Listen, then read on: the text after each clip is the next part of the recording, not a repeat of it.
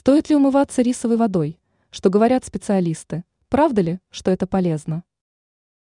Сразу отметим, что рисовая вода уже далеко не в первый раз попадает в тренды различных бьюти-блогеров. Кто-то моет ей кожу лица, а другие смачивают такой водой волосы в надежде достигнуть положительного эффекта. Блогеры утверждают, что рисовая вода делает кожу более упругой, сужает поры и даже лечит акне. Но мы предлагаем не верить всему, что говорят в интернете, и обратить внимание на факты. Есть ли в пользе рисовой воды доля правды?